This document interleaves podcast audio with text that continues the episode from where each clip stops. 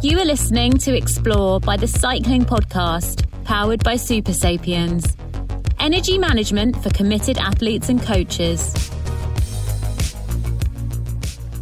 Hello, my name is Richard Moore. I'm with Lionel Birnie. Hello, Lionel. Hello, Richard. And what are we doing, Lionel? What What's the purpose of this episode? Well, this is the return of Explore, which has been on hiatus since uh, a little bit earlier in the year. My last episode was the interview with Ross Smith when I went down to the south coast of England and talked to him about his very interesting lockdown project. That was in uh, around May June time, wasn't it? Uh, but we're we're back with a mini series of Explore over the next few weeks. We are indeed. Uh, we've got uh, certainly four episodes coming up over the next uh, well four weeks. Take you through November as the winter months sort of begin and uh, it gets darker in the evenings. Our minds can wander to um, exciting cycling adventures. Um, in this episode, we'll be looking at our own riding. You and I went to the north of France recently for Paris-Roubaix, and on the day before the women's race, we went out and recce'd some of the pavé, didn't we? we did. Was that a recce? I suppose it was. Uh, mm-hmm. Uh, we dipped our toe in, didn't we? Really, we we were certainly we were a rattle. it was a rattle. We were we were scared back from the, the deeper waters of the the Pavé, weren't we? By the severity of the cobblestones, uh, which I'd forgotten about. I've ridden the cobblestones a fair few times in the past, as you'll hear, but uh, yeah, they can they can. Well, they could. They were shaking my brain against the inside of my skull. It felt like at times. Yeah, it was my first time on the proper pavé, and it was a, a rude awakening. And it's well, it's interesting to hear back just how how hard we found that. But it's an episode of three parts because the, the next two parts are my recent trip to Veneto. And apologies for my varying pronunciation of Veneto in this episode. I was learning the correct pronunciation as I as I went along, and then I was firmly put in my place when I got back by Daniel, inevitably. Um, but I was in Veneto for Filippo Pozzato's new week of races and riding. So you'll hear me try a bit of gravel riding, and uh, also taking part in Pozzato's Gran Fondo later in the episode. I should explain. Um, during the Gran Fondo, we hear quite a lot from Guy. That's Guy Franzen, the head of sport at Het Nieuwsblad, who is also the bicycle guy. It's clever play on words there. Um, he writes a, a, column every Saturday in Het Nieuwsblad about all things cycling, not just the sport, but um, cycling for kids, cycling infrastructure, and it's a very popular column um, that he writes, The Bicycle Guy. So that's a big part of what he does. Um, we'll hear from Ivan Basso in that in that part of the podcast from uh, um, uh, from Filippo Pozzato himself as well, of course. But had a lot of fun uh, that week in Bassano del Grappa.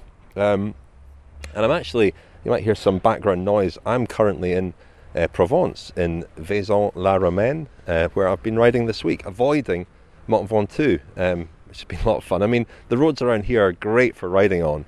Why ruin it by riding up Mont Ventoux? Was my my attitude this week.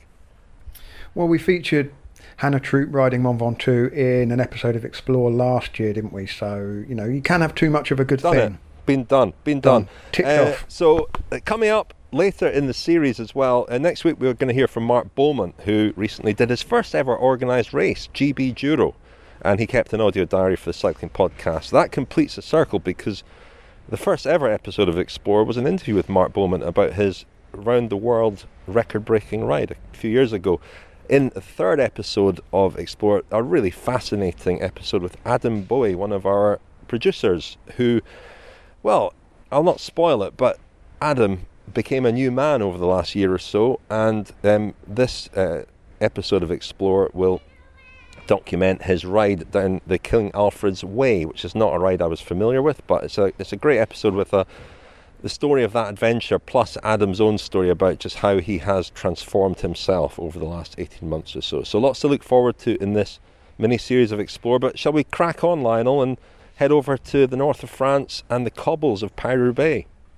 Yeah, let the air out of our tyres a little bit so we can cope with the pavé and which sector are we heading to first? Well, it will be uh, it will be a tough one, that's for sure. There's no easy sections of pavé in northeastern France.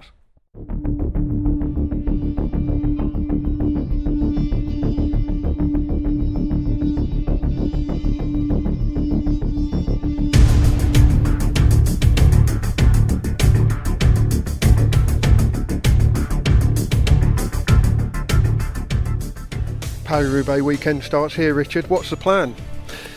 The plan is, Lionel, to head out from here, we're seeing Valenciennes, um, to try and do the first few sectors of pavé that the women will do tomorrow. Right, which are? Do you know off the top of your head which ones they are? We'll, we'll, we'll find out, won't we? The road will take us to the pavé. Yeah, yes, I do, Lionel. They're, they're sectors 17, 16, 15, and 14, I believe. And uh, we're with Simon Gill, photographer extraordinaire, and he's wearing a mid 80s Tour de France green jersey, the sort of thing that Sean Kelly would have worn. I would actually put it before the 80s. It's an acrylic material, um, which uh, It could be could be any time from 79 to 83 that jersey with that badge on it. Fake jerseys should I put on? Uh, They're not necessarily fake, Simon. Not considering the price you paid for them. I think they're I think they're genuine. It's not to be revealed. Is the is the price secret? Were they eBay purchases? They were eBay purchases, yeah. They leapt out at me and I thought they'd look good on um, the wall of my cafe.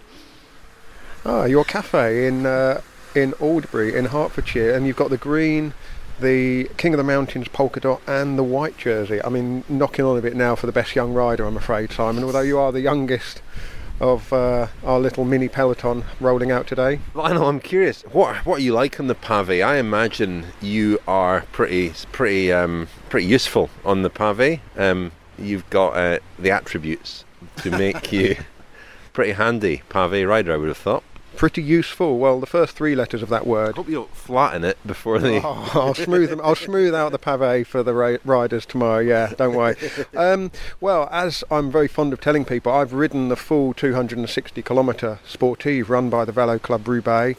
It was the hardest day I've ever had on a bike. I completely underestimated the first hundred and so kilometres where there is no pavé, and you think, oh, it's flat. It's not flat. Northern France is rolling, as you know, Rich. You live a bit further over to the west from here and it was uh, it was a great day's riding. I was flying over the Arenberg. I felt really good, and then gradually the the power meter, my internal power meter, began to fade, and by the end, I was I didn't have enough to power a very low wattage light bulb. Unfortunately, I was listening to Mitch Docker's uh, Talking Luft yesterday with Hannah Barnes. Would that be your war story that day? That yeah, that would be my war story. I'm quite proud of having ridden that. The distance, the difficulty. By, I mean, there were so many things that happened that day. It was it was held in June, so it was a relatively warm day. Um, my contact lenses fell out at one point because my eyes were just so dry and dusty. Um, someone actually overtook me riding along with just a seat post, no saddle. Their saddle had obviously snapped off on the on the cobbles at some point. Um, we saw so many crashes because you know, it is a challenge to ride these stones. They are not to be taken lightly. You have to treat them with respect. And the counterintuitive thing is, you do have to try and get up to a good pace and just try to cruise over the top. Easier said than done, obviously. Um, and I've lost a bit of weight lately, Rich, as I'm sure you've noticed. Nothing of you. Um, I have never ridden on this pavé before. I've never ridden on the the Paris-Roubaix pavé, so this is a first for me today. but you've been doing some cobbles in Belgium. They are another level up. They, they are different. Until you see them and, and ride them and, and experience that jarring, um, Eh, you don't really know what to expect. They're not as smooth and uniform as the Flandrian cobble. So we probably better get on the road before the rain comes in this afternoon.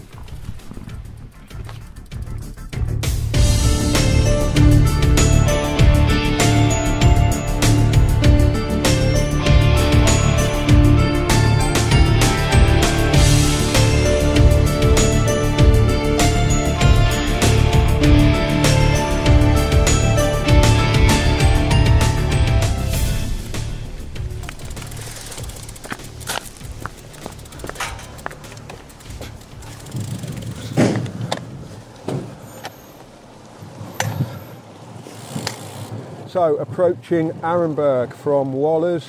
You know it's coming because you can see the mine shafts in the distance. So they disappear from view a bit behind the trees occasionally, but they're always there on the horizon, just the point that you're heading towards. And that's where you know you're going to be approaching the forest of Arenberg, the trench of Arenberg, and it's a downhill approach on really smooth roads. We've got a bit of a tailwind here, and you can see the level crossing just before, and there's a sense of foreboding because the trees kind of envelop the road a bit, and there's a what looks like a sort of rusty iron bridge that goes across maybe 100 or 200 metres in, and it looks like there's quite a dip in the road. As you hit the cobbles, you go over the railway, and then fans have been up early spraying Mitch, Mitch, Mitch for Mitch Docker on the road, and onto the cobbles. Oh, oh, and every bit as bad as I remember them.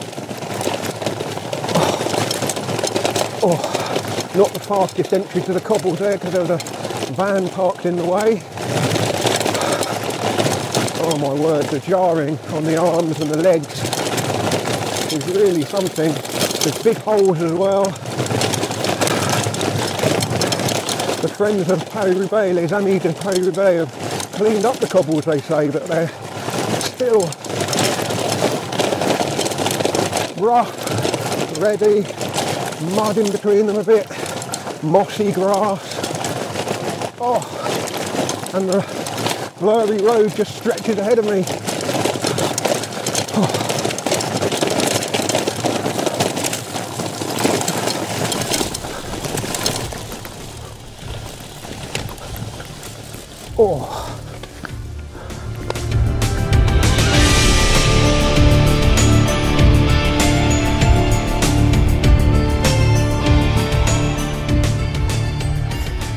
Richard, that's the famous section at Hornaing. We're by the two water towers, which mark the sort of halfway point of this sector. We're on a lovely smooth bit of tarmac, but I'm, I'm afraid to tell you that we've got about the same again to do. What did you make of that? Horrible, horrible. I've got a headache. I've got. I, I feel like everything's been ra- rattled up inside me and my bike. Worried about my new bike, but uh, oh, grim, grim. First, it, it lulls you in, doesn't it? That's the first sector of uh, cobbles that the women will tackle, and it starts off very benign, very smooth, and you think, ah, this is all right, you know, because I've just tried riding in Arenberg, and that was absolutely awful. I thought this is okay, can handle this, and then about halfway through, suddenly the cobbles turn into, well, the, the spaces between them are bigger and they're just rougher, and I got a real uh, shaking there. You get the occasional hard jolt as well, don't you? Where your sort of elbows are on the cusp of locking, and it's it, it's just a gradual wearing of it, isn't it? Because it's not like riding through treacle because it's not smooth. Treacle is lovely and syrupy and smooth, isn't it? But cobbles are not. But you can feel the pace dropping and the legs start to hurt a bit more. Your heart rate's going up. The breathing's getting more difficult. And it, once you're not on top of it, you're just fighting a losing battle. And what amazes me when I'm riding over it on my own like that is, you know, I can pick my line. Doing it in a bunch where you, you really got no choice about where you are, and you can't even look to see where the smoother line might be. You're at the mercy of, you know, whatever's in front of you, and you've got no no say in the matter. Uh, that's horrendous. So, uh, really looking forward to standing there tomorrow at that precise point and watching the riders come clattering over. How many more sectors have we got on our ride, apart from this, the second half of Hornaing here? I think we've got um, half another sector on our ride line on the basis of that because they're they're kind of optional. We can we can do the one one member of our party is nodding enthusiastically at that. But you know, I, I love riding my bike. I enjoy riding my bike on, on nice smooth tarmac, um, and I don't. I love watching Paris-Roubaix. I think it's brilliant, but it's not that enjoyable to, to, to ride over that, that stuff, is it? Really? I mean, we, we, we when we were at Arenberg, we saw three very fast, very fit-looking riders just just sail. It looked it looked quite easy because the speed they were going, they were they were kind of uh, skimming the surface in a way. That's what it looked like, and that that looked quite fun. But uh, nah, not for me. Not for me, Clive. No, you've got to be going well to be uh, really well to be skimming over And the top commit. like that. And you got to commit really fully to it. And there's always a sort of little voice um, telling me that the faster you go, the the more it'll hurt if you fall off. That is a good point. I hadn't even thought about falling off. Now all I can think is the fear of falling off. Having broken my collarbone earlier this year, I don't want to do that again. I'm gonna I'm gonna use that as an excuse to go a bit more slowly.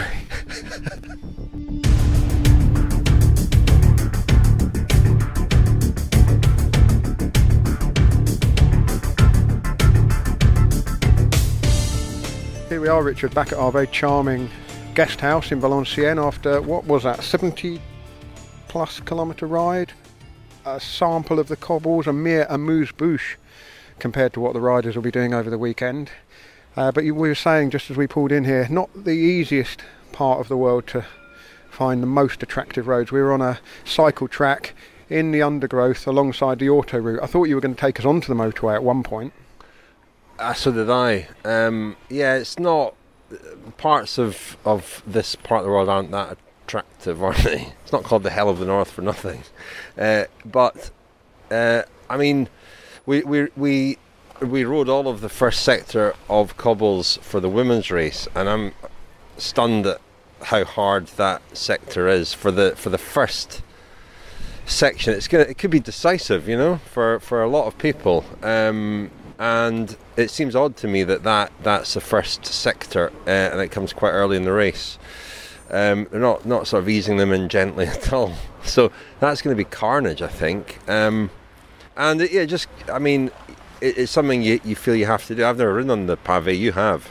So it was a first for me to actually ride on it. I've stood by the side of it, but you don't get a sense from the side of just how hard it is. And racing over it, you know, I mean, I, not we were racing over it, but I tried to ride quite fast over one bit, and, and I almost lost control of the bike just because of the vibrations in my arms, causing this strange sensation. Uh, so it's it's unlike any other kind of cycle racing challenge, really. Um, and it's going to be the women's race in particular because it's uncharted territory. It's going to be absolutely fascinating for that. Yeah, it's the contrast as well, isn't it, between the cobbles and then you get popped out. You almost get sort of slung shot back out onto some lovely, smooth suburban Mm. and country roads. Um, the surfaces are great, actually. Um, it was just where we got pinged onto sort of cycle tracks. Uh, there was some good segregated cycle track as well, wasn't there? Uh, we kept off the roads more or less, the busy roads more or less. Um, but I would say that um, if you're coming over to ride and sample the cobbles, come on the weekend of the race and just follow the yellow arrows and actually Mm. um, just sample a chunk of the course. Um, in a great way. Sample, yeah. I mean, yeah. There's a limit, isn't there?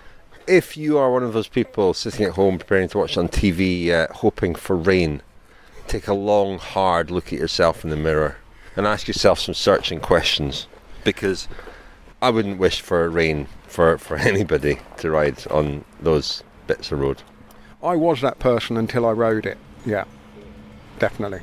Well, I hope you're off to take a long, hard look at yourself in the mirror, Lionel. I am. I'll do that now, Richard.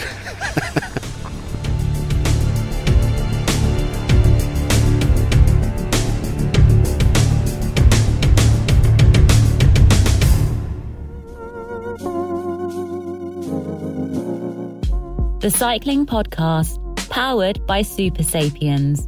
Energy management for committed athletes and coaches. And now you can wear the Super Sapiens Energy Band, the first and only wearable that can display real time glucose data directly from Abbott's LibreSense Glucose Sport biosensor. The Super Sapiens Energy Band is available at supersapiens.com for 159 euros. Thanks very much indeed to our title sponsor, Super Sapiens, uh, for continuous glucose monitoring. Uh, can help you with your riding, whatever riding you happen to be doing. For more information, go to supersapiens.com. And Super Sapiens are the title sponsor for the cycling podcast across all the shows that we do, including Explore. So a big thank you to them.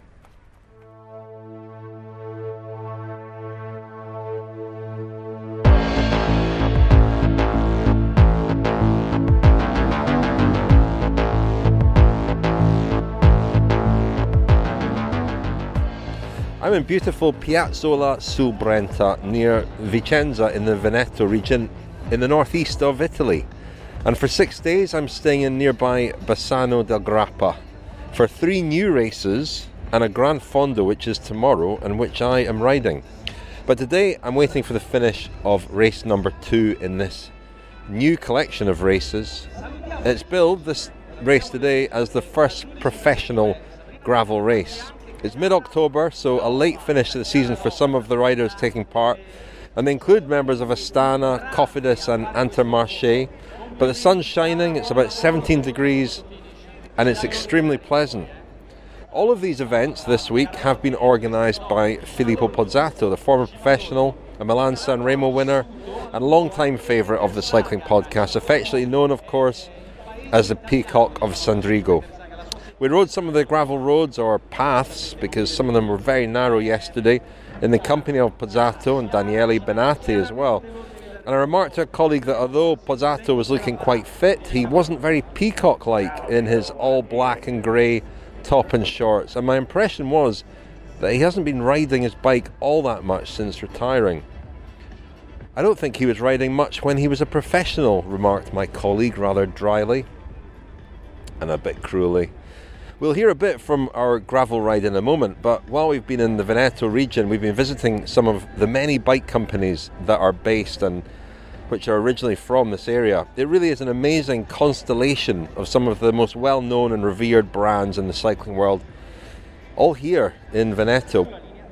Much was made of the passion that runs through all these companies and the fact that this is because the founding family remains in control. But there's also a sense of family when it comes to their riders, the professionals that they support and that are part of their family. At Sidi, there was a wall of fame with all the moulds for the feet of the riders who wear Sidi shoes, including retired riders. Pozzato's feet were there, more recent ones like Chris Froome, Sonny Colbrelli. We actually saw a new pair of shoes being made for Colbrelli by one of the sewing machine operators. And we were joined in our tour of the factory by another of their riders, Maurizio Fondriest, 1988 world champion, and the moulds of his feet were still there too. On our ride earlier in the day, I spoke to a member of staff at one of these brands, I won't say which one, who said that having the family in charge could be both good and bad. Anyway, back to Piazzola sul Brenta, where I'm enjoying a gloriously illicit post 11am cappuccino. Funny how it tastes better at a time when Daniel says you're not allowed to drink it. But Pozzato wants to put Veneto on the cycling map. I mean, it already is, thanks to these iconic brands that we've been visiting, but also as a place to ride. And that's what this week is partly about. It's partly also about the off road riding options, which is what today's gravel race is all about. But before we hear about the race, and when I last checked, Alexei Lutsenko of Astana was away on his own, and he'll be a very hard man to catch. Um, before we catch up with, with what's happening in the race and hear from some of the riders, let's hear about our gravel ride yesterday.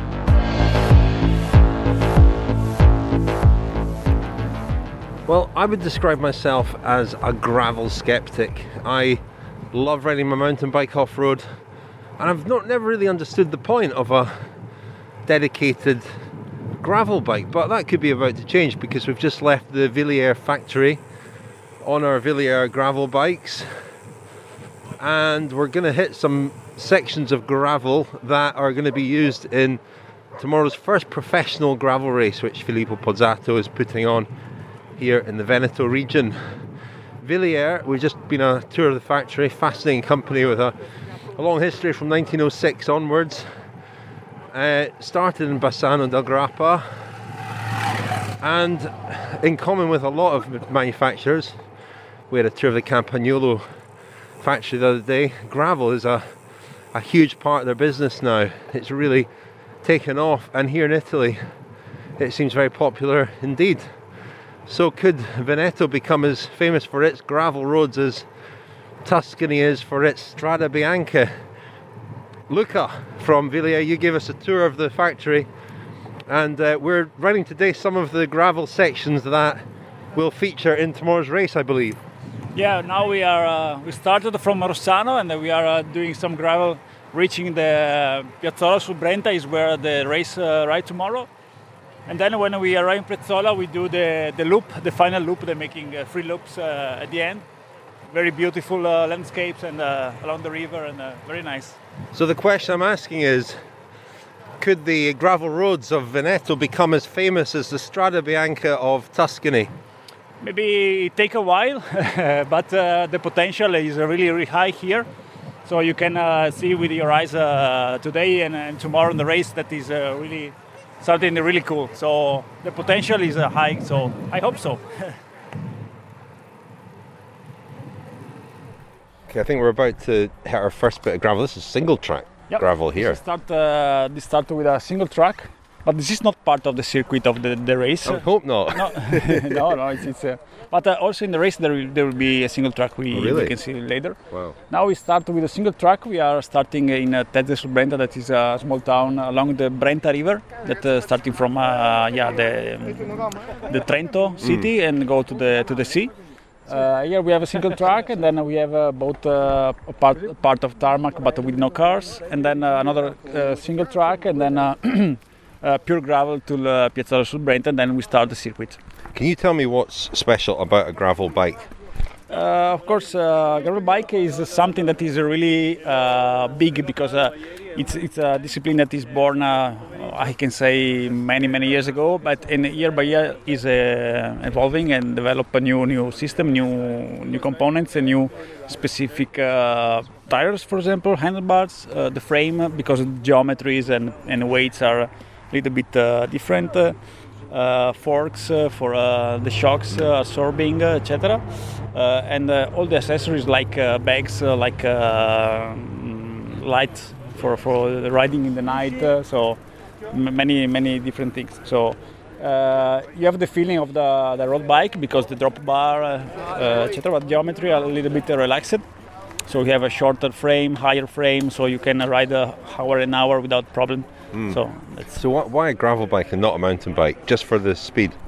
But if you're coming from the um, if you're coming from the um, the the road world, uh, it's something that is more close to the the road bike uh, because the, the position on the bike, uh, etc.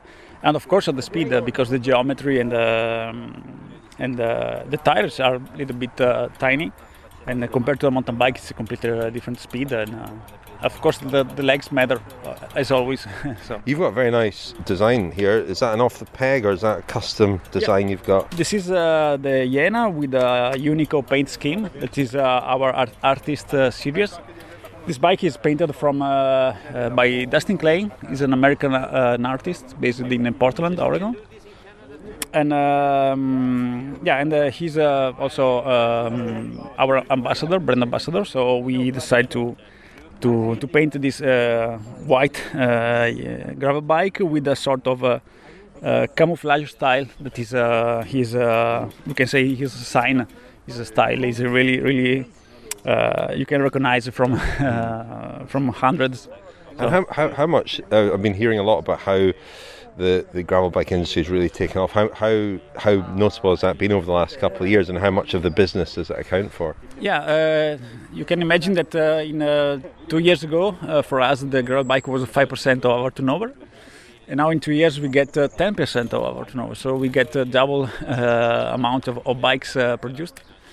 And now with the new rave that the bike is, we present a couple of years, a couple of days ago, we you put another segment, another um, brick uh, on the wall. So we have a, a pure racing bike, so racing geometries, uh, light frame, uh, but with the white tires. So uh, you know UCI is open for, for races, and now we, we have the perfect product now for for uh, attending this this this. Um, this new new style of a race, and we suppose in another couple of years to, to get the 20% of our turnover with the gravel bike. Chute, à l'arrière du peloton. Cycling podcast, team car at the back of the pack, please. That's Seb Piquet, the voice of Radio Tour, to remind me to tell you that this episode of Explore is sponsored by the Hammerhead Karoo 2. The chances are, as you're listening to Explore, you love riding your bike as I do, and you may well have a cycle computer. And perhaps, like me, you even wondered just how much further can this technology go? Surely we've reached the summit of what a cycle computer can offer us. And so I was really interested to see what the Hammerhead Karoo 2 is all about. And this morning I went for my first ride with it, and so I can give my first impressions. And the first thing to say is that the setup process was really simple. I didn't have to plug it into my computer or anything. I just connected it to my Wi Fi, it did a quick software update, and before I knew it, I was ready to ride. The Hammerhead comes with um, an aero mount and also an adapter so you can uh, use a, a, more standard mount. So I've got the aero mount on my best bike and the other mount on my winter bike, and uh, so I can easily switch between the two. The most striking thing about the Karoo 2 is the display, which is really very elegant. And it's actually quite difficult to convey in words what it looks like because it's almost not like an electronic gadget at all. The screen has got a sort of matte finish to it, and the typography and graphics are really bright, clean, and clear. And I found that you can display a lot of information at once, but it's not cluttered or confusing. So I was able to pick out some information at a glance without taking my eyes off the road very much. The touchscreen works really well too. It was uh, pretty chilly this morning, so I was wearing full finger gloves, but it still worked well. But if you want to, you can go old school and use the buttons on the side to scroll through the screens. I've just got home and I've set up my Hammerhead account and I've linked it to Strava, and my ride is already on there. It's just uploaded seamlessly. Um, one of the things I'm really looking forward to trying out next time I ride is the climber feature. Uh, I'm going to plot a route on the Hammerhead dashboard and then apparently it will display the changing gradient and show me the profile of what's ahead of me and give me a distance to the top of each climb in real time. So I will have a go at that next time and I'll talk about that next time we are sponsored by the Hammerhead Karoo 2. For a limited time, all of you listeners can get a free Hammerhead heart rate monitor with the purchase of a Karoo 2. Go to hammerhead.io right now and use the promo code CYCLE at checkout to get yours today. That's a free Hammerhead heart rate monitor with the purchase of every Karoo 2. Hammerhead.io is the website. The promo code is CYCLE, but this is just a limited time offer. So if you want a free heart rate monitor with the Karoo 2, go to hammerhead.io now and use the promo code CYCLE.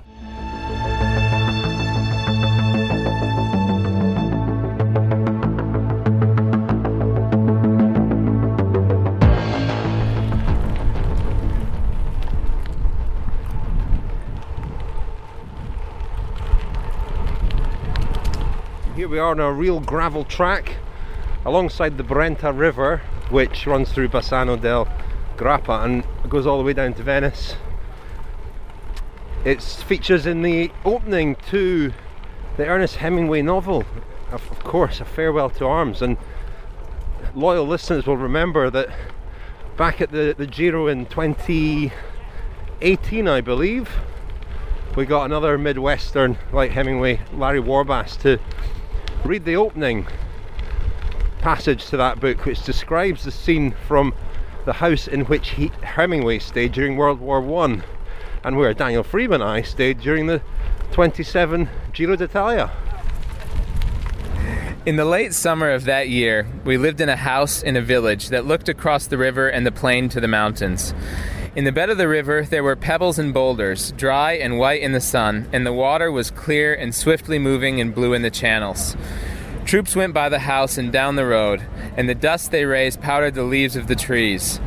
The trunks of the trees, too, were dusty, and the leaves fell early that year, and we saw the troops marching along the road, and the dust rising, and leaves, stirred by the breeze, falling, and the soldiers marching, and afterward the road bare and white except for the leaves.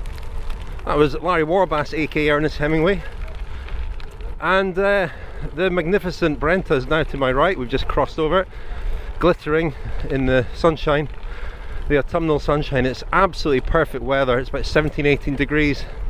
There's a there's a chill in the air, but it's just warm enough to wear short sleeves and shorts, and it's absolutely perfect cycling weather.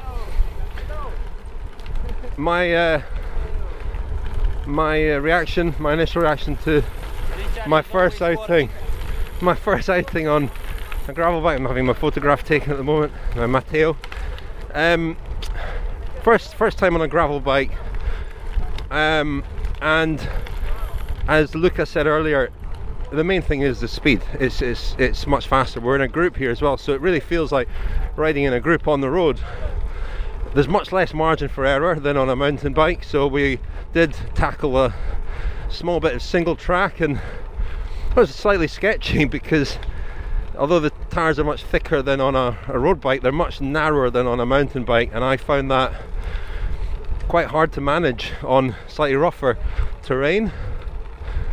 But on relatively smooth gravel, a gravel bike beats a mountain bike, and the speed is very, very exhilarating. As soon as it gets a bit rougher, though, I would opt for a mountain bike personally, but don't tell Wilier that because this is a very nice gravel bike that I'm on. Well, I will try and catch up. We've got Daniele Bennati with us in the group today, still looking very fit, and uh, Filippo Pozzato. But Pozzato has spent most of the ride on the phone, so it's been difficult to speak to him. Obviously, a very in demand. He is organising three races this week, so I guess he's busy. We're on the gravel now that will feature in the race tomorrow. Um, how, how's the race been designed for tomorrow? Have you had some help with that? The, the, the, the point most important is the, the, the final in the, in the circuit, the last uh, three, the three lap uh, final uh, is uh, more technical. Before is in the start is technical and after is uh, is easy because he's in the in the in the front of Laguna is uh, only direct for uh, two mo- too many kilometer. Uh, it's not uh, it's not it's like this. Yeah. And uh, after the final is I, I think is here. This is the the final of the the the, the race and the point is uh, must uh, technical is uh, in one kilometer in front uh, of this.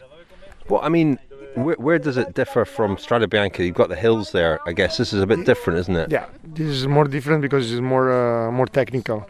There's uh, no no in the in the into other the um, the, the road, but uh, in the, when is it is it technical, it's very technical. It's not like uh, like Strade Bianche. Strade Bianche is normal road, uh, but it's don't uh, we don't have the what is in English asfalto. The the the um, tarmac. Yeah, tarmac. It's not, uh, yeah. yeah. Um, have you had a good response to the, the first professional gravel race? I mean, have you been encouraged by that? Yeah, uh, the, the the rider is uh, happy for this, but the problem is the the, the material is uh, the, the team don't have the material. This is complicated for the start, but we want uh, starting uh, for uh, for have the the uh, have the the, the, first the first uh, race starting, and after I think in two three year is more is more simple because now is a historical moment. The difficulty for the material because the component don't have frame don't have. This is the big problem for the team. Do you enjoy riding on gravel? Would you have enjoyed racing in this race as a as a pro? Uh, no, I don't want uh, doing the race. I like uh, I like enjoy the, the, the gravel because it's different to the road. It's, it's possible to enjoy the, uh, the, mm, the the village, the new new new track, new, new road in the in the, in the middle of the nature. This is uh, more uh, beautiful uh, for uh, for the rider bicycle. Great. Well, uh, let's tackle this next section, shall the technical stuff. That was Filippo Pozzato previewing a section of the gravel race, and oh my goodness, it is very technical indeed. More like a mountain bike race on road slash gravel bikes. We're on, back on roads now. Um, but yeah, it's going to be very interesting. A field of 60 they've got tomorrow, and I get the feeling that it's a bit of an experiment. Um, and expectations are adjusted accordingly. As we heard, it was organised at quite short notice, and there's a real problem with uh, materials. Teams not having the right equipment and not being able to get the right equipment. Intermarché were keen to put in a big team, but some of the riders have been disappointed not to ride because they just don't have the, the right equipment for them. But yeah, very technical indeed. We're not going to see a, a big peloton come out of that bit of single track there. It's going to be very interesting to watch something completely different. I'll be there to see it.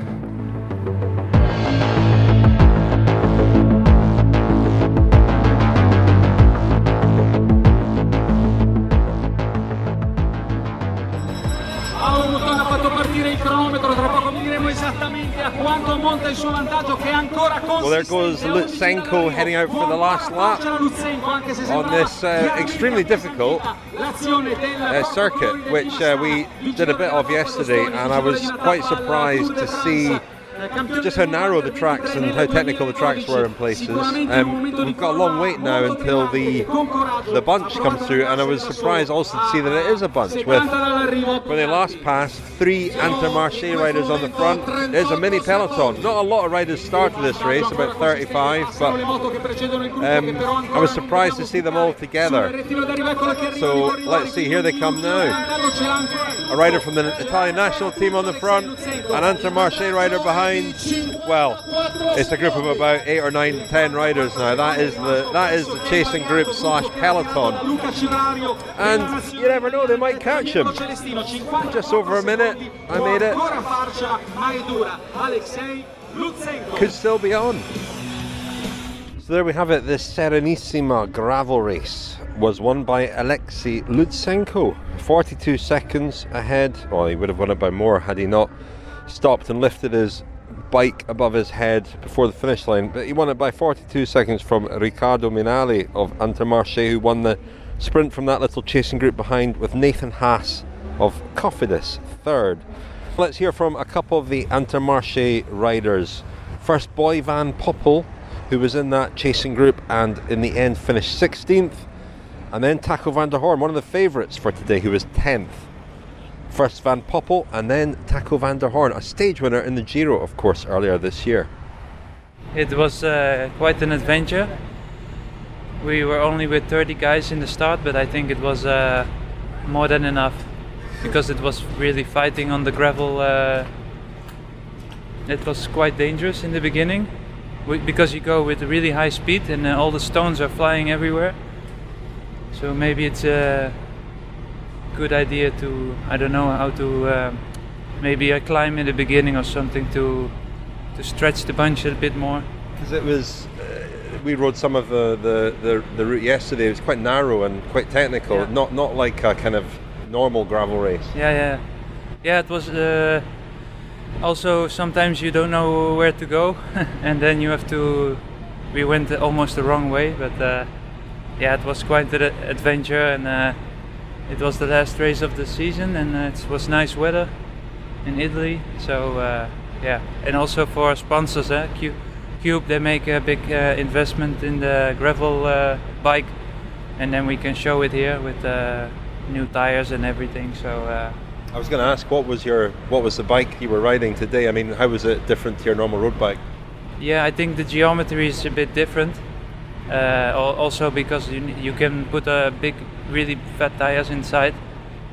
And uh, for now it was maybe not necessary, but I, maybe if there's mud, you know, you can. Uh, the, otherwise, you the, the mud gets stuck and the stones.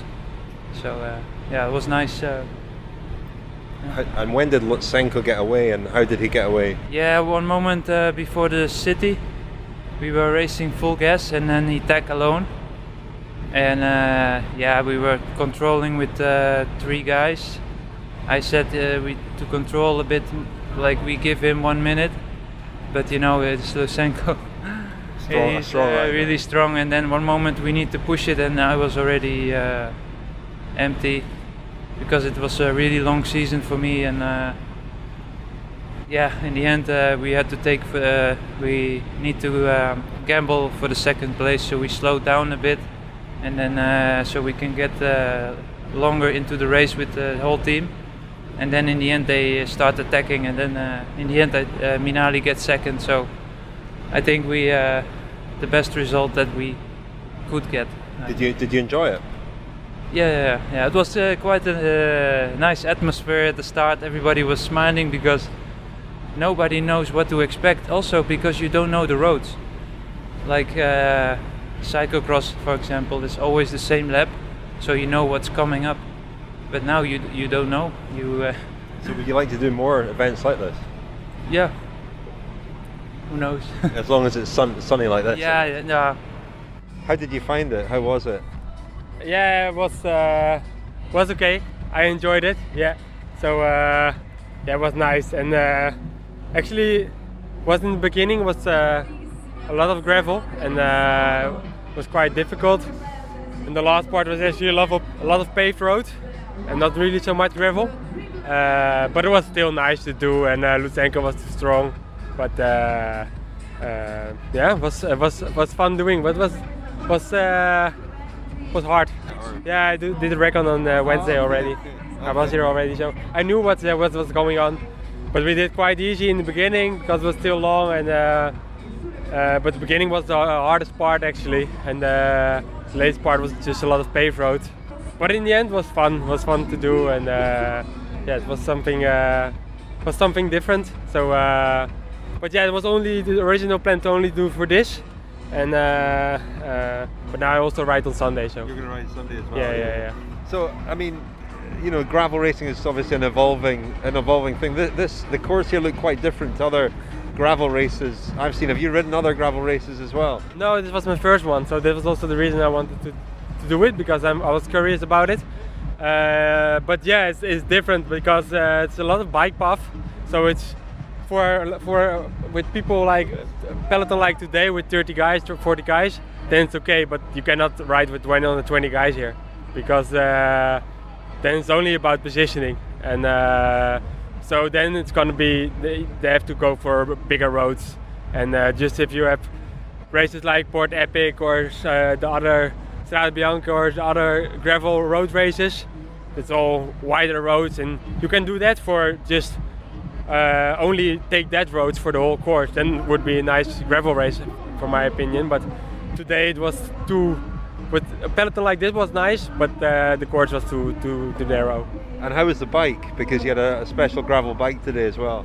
Yeah, it was nice. Yes, I was really, uh, was really, uh, really nice to, to ride on it, and uh, I really did a bit too less pressure, I think, also in the tires because it was nice for the first part with the corners and uh, the gravel, but afterwards it was really a lot of paved road, and I was expecting it to go a bit harder in the beginning, so I didn't put so much in it.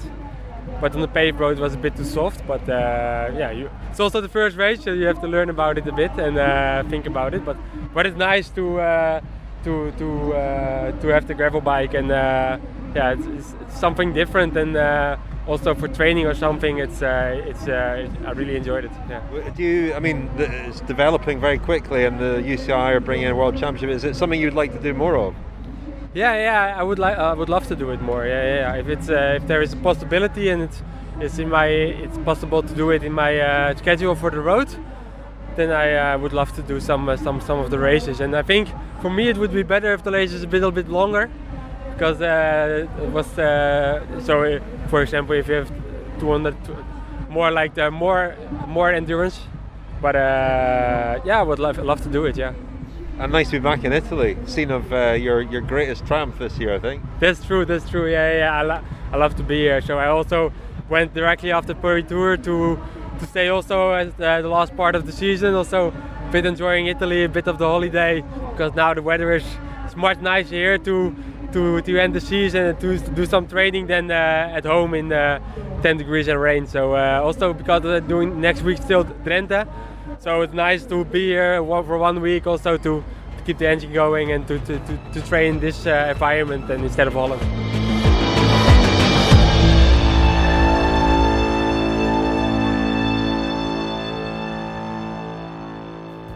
The Cycling Podcast is supported by Science in Sport. Science in Sport, fueled by science.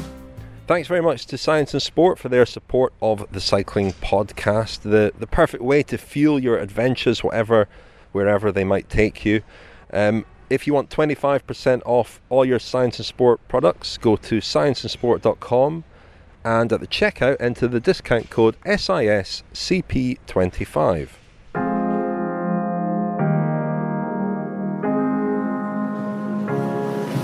Well, it's early on Saturday morning, around 7:48 a.m. to be precise. I'm in Cittadella for the start of Veneto Go, which is the Gran Fondo, 112 kilometres up to Bassano del Grappa, then uh, around a bit of a hilly circuit, the same as the riders will tackle tomorrow in the Veneto Classic. Um, around 200 riders today, apparently. Four ride leaders Alessandro Ballan, Ivan Basso, Daniele Bennati, and Fabian Cancellara. I've opted to go with Cancellara. Um, so we'll see how that goes. I imagine he will be leading quite a big group, so I imagine a lot of people will want to go with him. It's about eight degrees at the moment, but it's sunny. I'm optimistic. I'm the only one with exposed arms.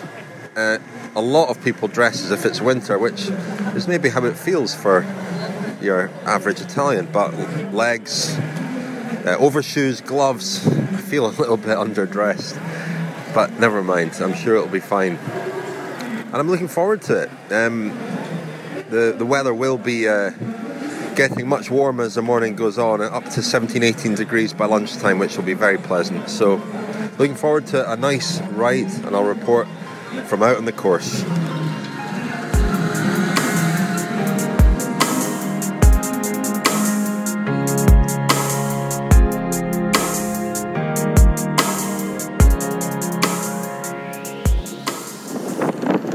Good morning. Hey, morning. Morning, Filippo's joined us. Looks like he's going well. Yeah, I think so. Well, Guy, we've left Cittadella and the the race, sorry, the ride has settled down, but it was a frantic start there, wasn't it? Yes, very nervous. Everybody, it seems as everybody would be in the wheel of Fabian Cancellara. And Fabian said before, if you want to go, go. I do my own tempo. But now Filippo Pozzato is moving forward. Well, it turned out, yeah, we've got Basso with us, well, even Basso, but in fact, he's just pulled alongside you there. But yeah, the tempo they were setting was quite fast. But you've ridden in Italy before, and you said you told you warned me about this. You told me that these group rides are basically Yeah. just races. They, it's as if their hormones are influencing them enormously. they are a band of wild horses and running to the stables. And I see a few women in the peloton too, and the same for there. They are lookalikes from the men. So, but but all this will change. This is the first it's settled ride. down. Well, it's settled down now a bit, and we, we were saying we should that we need Tim Declercq to get on the front and just uh, keep everybody calm, don't we? Yeah, we have to take the lead as Where's, we are. where's El Tractor when we need him?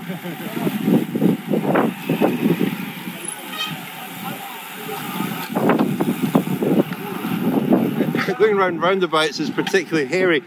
It, it's like a race in the sense that you see guys going both sides around roundabouts. We are getting a bit of uh, support here. There are motorcycle outriders and the car, well, the vehicles don't really have any choice but to stop and let us through. We are a marauding beast, about 250 odd riders.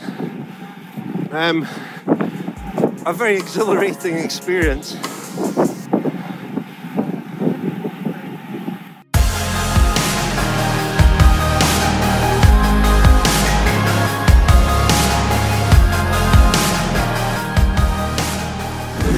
We've been up the uh, the first climb of the day, Azola. Azola. It was tough. Uh, bit of a shock to the system after some pretty fast roads. Uh, I saw Ivan Basso moving up, and I knew the climb was coming. And it was narrow roads through a, a very dark tunnel at one point as well. So challenging. Guy, you actually came off on the descent. Yeah, I was in the descent and uh, another rider came very close to me and he made a maneuver I didn't expect. And so I fell on the ground and I think I had a high speed at the moment. But luckily it was a good fall. Nothing You're okay. broken. You're tough. No shoulder. You're a tough Belgian.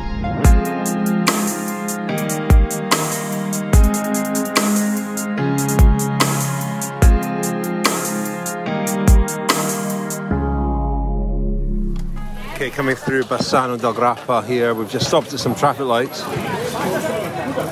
thought I'd record a bit of this because one thing I've noticed is the Italians talk all the time while they're riding. I mean, I'm riding behind Basso and he has been in animated conversation the entire ride. It's quite impressive. It's quite impressive, and guys noted how how many of these riders are really fit. I mean, you could see on the climb they were they were they were in good shape. We were both uh, suffering quite a lot, quite visibly and audibly, I think. But um, seemed to be a lot of very fit riders around about us. Bellissimo. Well, we've just uh, done the cobbled climb that we feared. Sharp little stones, very, very steep indeed. It caught a lot of people out. And at the top, we've stopped. And that climb is called Latisa. Two climbs still to come. We're about 65 kilometres into the ride. And uh, yeah, they've set up a little uh, stop here, but without any refreshments, which is a bit unfortunate. I wonder how the people who live here feel about the noise. But we've got Basso and Pozzato has joined us now, and uh, Fabian Cancellara is the, the main draw, it has to be said, or the Basso is pretty popular as well. Poor old Alessandro Ballan, no one seems too bothered about him. He's, he's off uh, away in a group up ahead with uh, Daniele Bennati. I must say, this is unlike any other equivalent ride I've done before. Um, uh, it hasn't split into little groups, it's been fast uh, from the start, but the group has stayed together. There have been lulls letting people get back on if they were off the back. Um, but it's it's stayed together as one big group. It's pretty controlled, although pretty fast as well. So we're all together. Um, I think there are at least 250 people here. A little number of them off the road in the in the other group, but I would say uh, 200 at least here. And it's it's a lot of fun. You just get swept along. But some of the old sensations that I had racing come back to me when you make a big effort to get near the front and then just kind of switch off for a bit and you find yourself at the back again. There's always somebody trying to come around you. And on any of the uphills, you make a, quite a big effort to go past people and they just come thundering past you again on the descent. Yeah, it's all coming back. There's never a kind of easy moment. It's always nervous and tense. At least it is for me. I was never that comfortable in the bunch. Some people clearly, clearly are, and for some people, that's where they they make the gains. They just uh, they can relax on the climbs and know that they'll come back on the descents. It's a real skill.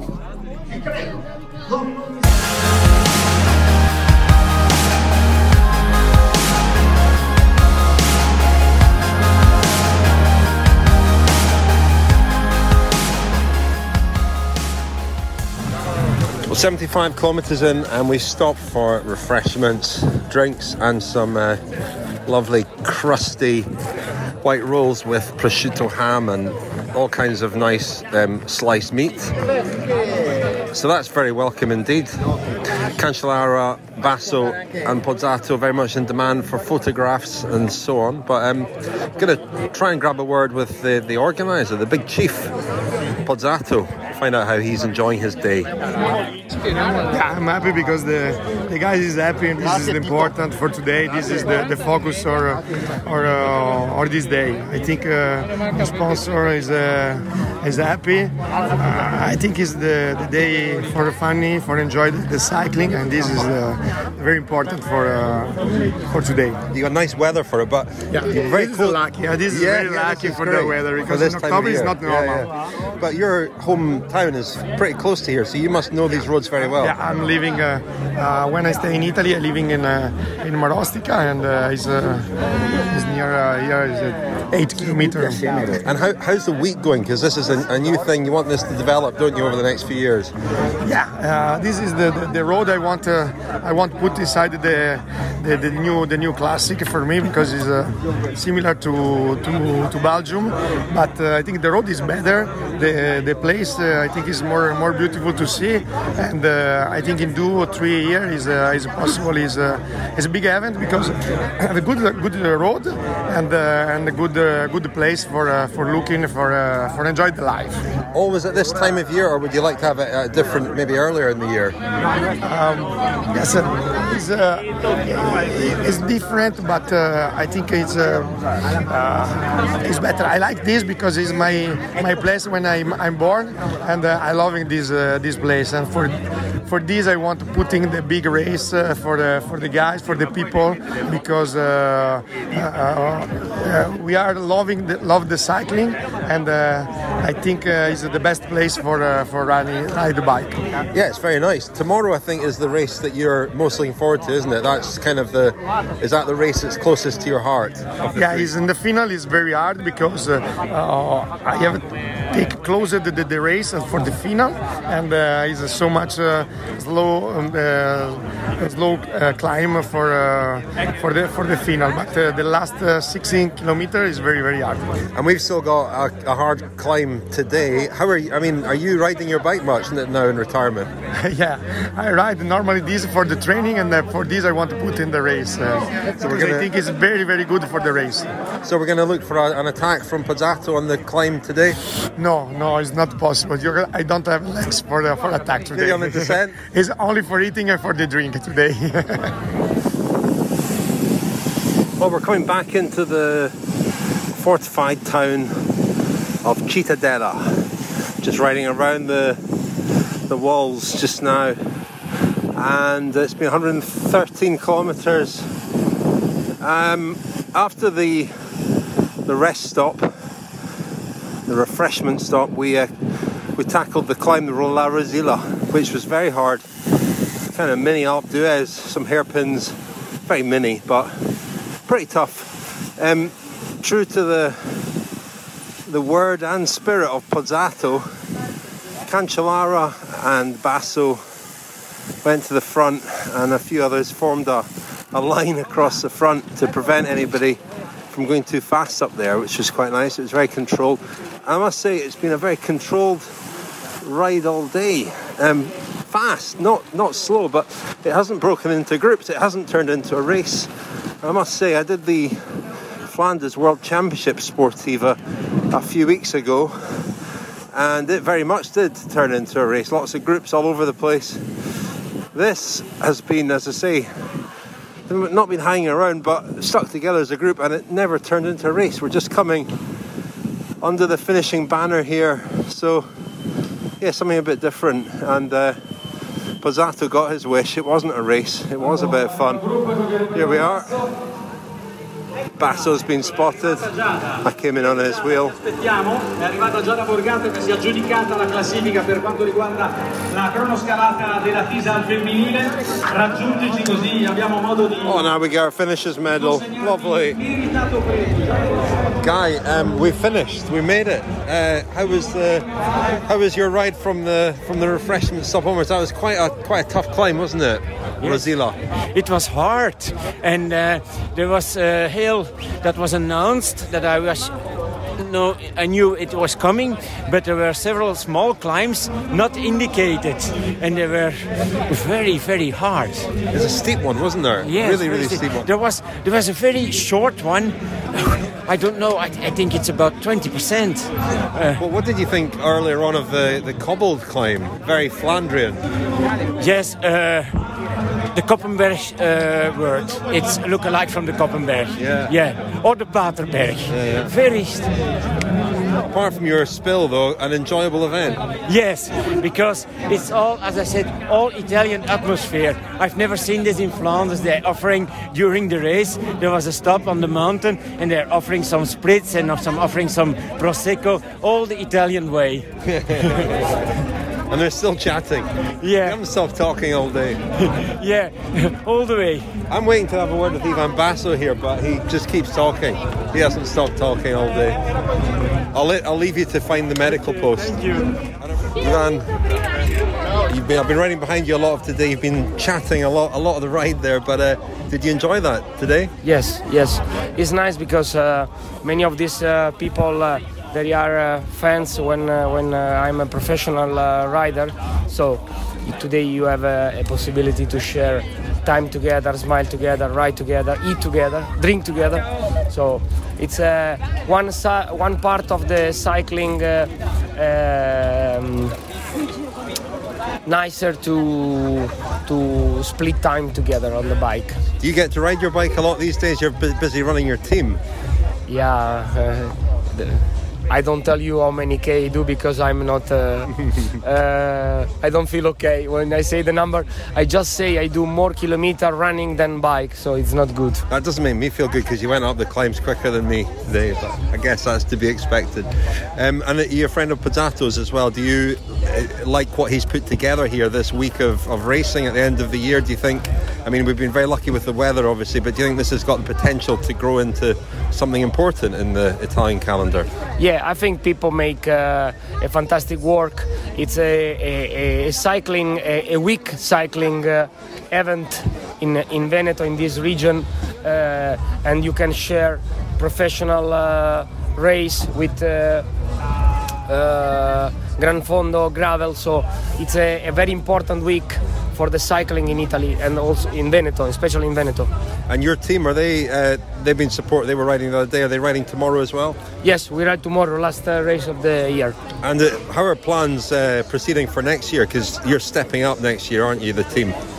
Well, we have um, uh, more budget, but uh, we we want to to grow up uh, slowly and uh, and follow the the uh, the time and not not uh, run too fast. You must be happy with this year, though. I mean, the stage win at the Giro was probably the highlight, but you must be pleased with how the team's done. Yeah, we, we are happy because we do a fantastic season, uh, uh, more than one we, what we expect. But uh, it's still, you're already still old. We have to think in the new one. I was admiring your bike as well. I mean, um, this is your, your own brand of bikes, Yes. isn't it? Aurum me brand. And, uh, me and Alberto, uh, we are happy because we we build up a company. Uh, it's young company, but uh, uh, with uh, we we we put in this bike uh, all our experience uh, with engineer and designer to do one uh, one of the best bike for us. it's a very nice looking machine. It makes up for the lack of kilometres, does it? Yes.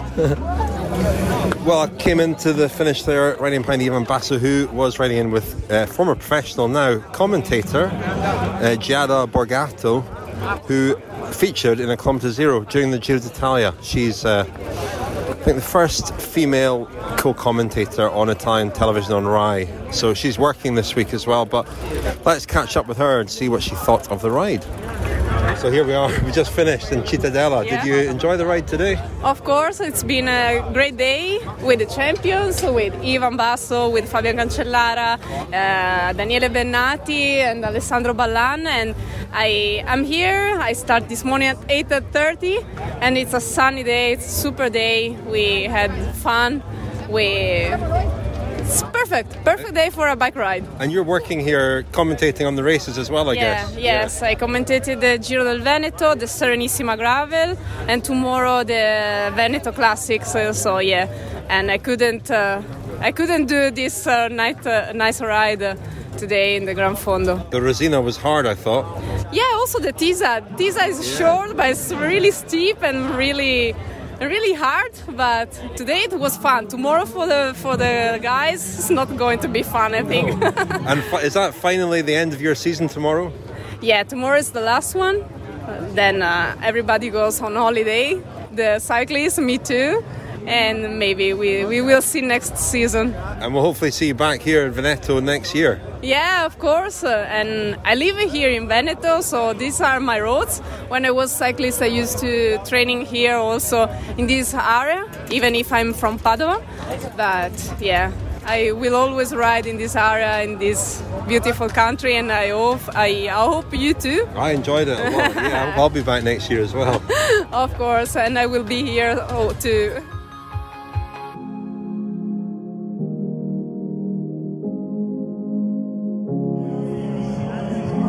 I mentioned Asolo, where we went yesterday, climbed the hill, and uh, missed out on the the historic centre, which is absolutely beautiful. When I went to visit it this morning, very nice ride this morning. The, the the nicest ride of the week for me, in the kind of the foothills of Monte Grappa, uh, off to my left. I mean, Monte Grappa and the and the, the Alps kind of begin and um, you're into serious mountains, uh, and it's, it's feast or famine as far as climbing goes because you've got these huge mountains that sort of tower over Bassano del Grappa and Asolo, and then just plains, pan flat plains all the way to Venice.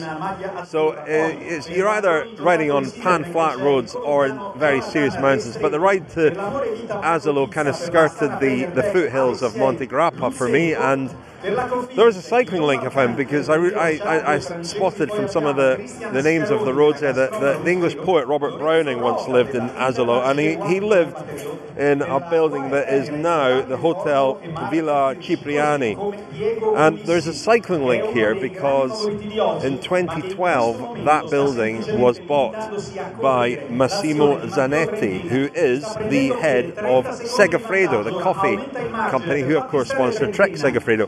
It's now a hotel, so if you go and stay in the Hotel Villa Cipriani, which is a beautiful building, um, there's a, a, link with the English poet Robert Browning and the head of uh, Segafredo Coffee Company. So there you go. But we're watching the Veneto Classic in its closing stages here as they race towards Bassano del Grappa. They're going to finish on the on the newer bridge, not the Ponte Vecchio. And it's been an exciting race. I mean, Filippo Pozzato has huge plans for this race. He wants it to become a proper classic Hence the distance is over 200 kilometres despite being so late in the year. And some pretty serious climbs. So let's see if it can live up to the uh, the billing that Pozzato is determined to give it.